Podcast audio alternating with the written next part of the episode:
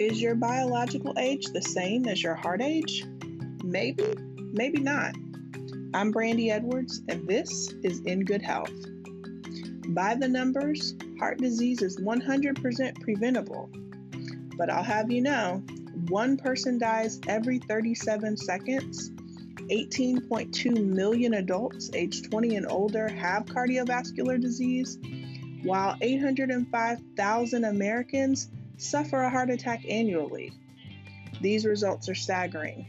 But Dr. Sandy Charles joins my colleague Cliff Mertens as she breaks this concept down, along with causes contributing to higher heart age and ways to improve it. Dr. Charles, what is the significance of your heart age? So, heart age is a very important concept to be aware of, and that's because based on certain risk factors or lifestyle habits, our heart may be aging a lot faster than we actually think we're aging. So you might be 45 years old on the outside, but if you are a smoker, if you have, um, if you are sedentary and you don't exercise, if you drink a lot of alcohol and you eat out a lot, um, you may have a heart age that's actually 10, 15 years older than what your age is. Mm-hmm. Not a good thing. Not a good thing. So, being aware of your heart age can actually um, help you become more aggressive about making healthier lifestyle changes if you realize that your heart age way surpasses your actual age.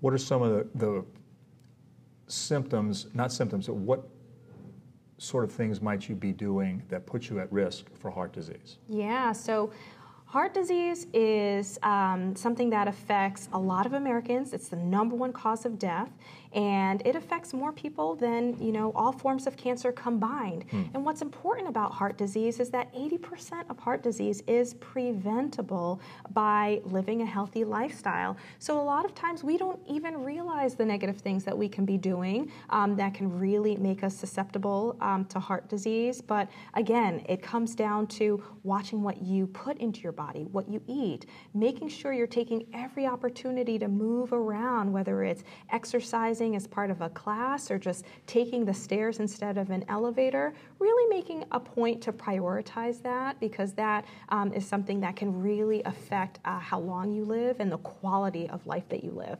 Um, making sure to get routine screenings by a doctor to check for high blood pressure and diabetes and high cholesterol these things, if they are left untreated, can significantly put you at risk for heart attack and stroke. I've had people who've had a heart attack in their 30s because mm. they had um, diabetes ever since they were a little kid and didn't know about it and didn't get it treated. So never take age for granted and never think that just because you don't have any symptoms or you feel great that you're not uh, potentially a ticking time bomb. Really realizing that no matter what you weigh, or how fit you are, um, you're not necessarily immune. So, really taking the due diligence to get your screenings, to exercise, to eat a healthy diet, and to get a good amount of rest and to not um, have a life that's too, too stressful. It sounds like your heart health can be, it's in your hands. You can decide. Yes a great level of how healthy your heart can become yeah, and stay. Yeah. So one of the things that really strongly motivated me to become a cardiologist are there are a lot of things that just education and um, letting people um, know what the risks are and how they can modify their lives that can really change a whole uh, trajectory of somebody's life. So it's really an empowering position to be in, um, and people really need to realize how powerful lifestyle changes are. They um, uh, rival any strong medication, so not to take that for granted. And if you happen to be diagnosed with high blood pressure and diabetes and high cholesterol, to not take that as a lifelong sentence. A lot of people kind of become discouraged, they start feeling like they're unhealthy, and they give up. That's the exact opposite of what you need to do. Uh, really finding a good physician that you can partner with, somebody that's really encouraging because I've seen a lot of examples of people who, with um, really good lifestyle changes, were actually able to get rid of their high blood pressure, get rid of their diabetes or their high cholesterol, and get off of all the medications that they were taking. So there is always hope, and it's always good to stay motivated. Absolutely. Well said.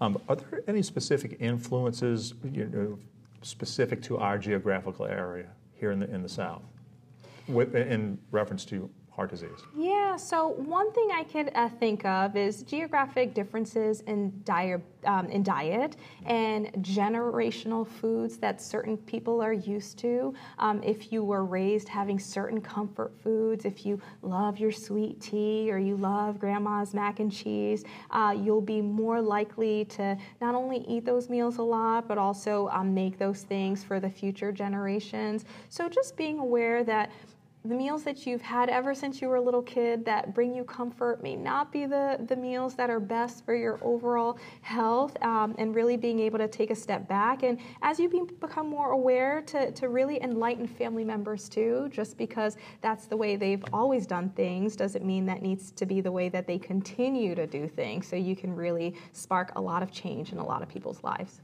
My grandmother didn't do a lot of kale thinking back but she she, but, but you're right. The uh, uh, change in your lifestyle, change in what you eat, can have an effect on people you live with. Yeah. If you cook these meals and say this is a little healthy for you, try this broccoli yeah. instead of that. Sometimes that can filter down, or they realize the younger set realizes this is what's for dinner. I might as well eat it because the French fries aren't coming soon. Yeah. So, awareness about heart disease shouldn't only be about becoming aware about our own individual risks.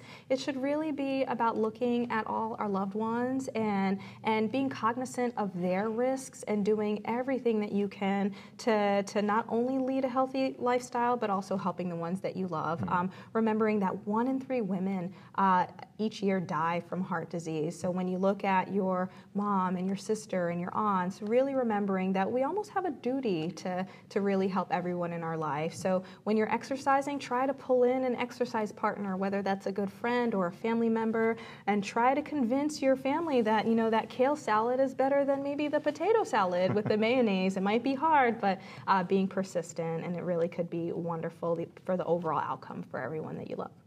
We talked about heart age and, and how in, in, a lot of people, it's going to be a little bit older than your birth certificate age. Mm-hmm. Is that reversible? Can it sort of be like, can you turn into like a Benjamin Button sort of character and sort yes. of dial it back a little bit? Yes, mm-hmm. and I have certainly taken care of people who have done that for themselves. I have um, seen people over the years who've had a heart attack who, you know what, unfortunately, sometimes people need a rude awakening to say, you know what, I need to make a change and I need to make a change now. And uh, potentially it was a very slight heart attack that motivated them to make really healthy changes that um, help them avoid any future events in the future. Um, but sometimes it just takes becoming aware. Um, but you know, between taking really good medications like aspirin and cholesterol medications and being committed to exercise, again, it's easy to reverse certain risk factors and certainly um, easy to prevent uh, some heart diseases from recurring. Thank you. Thank you. Novant Health is committed to providing ways to improve your overall health. Seeing is believing with our new campaign, Vision 2020, a new lens for a healthier future.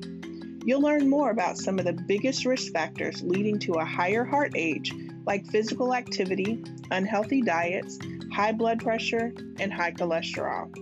Join us in this movement and make some moves of your own toward better health. More information on Vision 2020 is available at novanthealth.org slash vision 2020.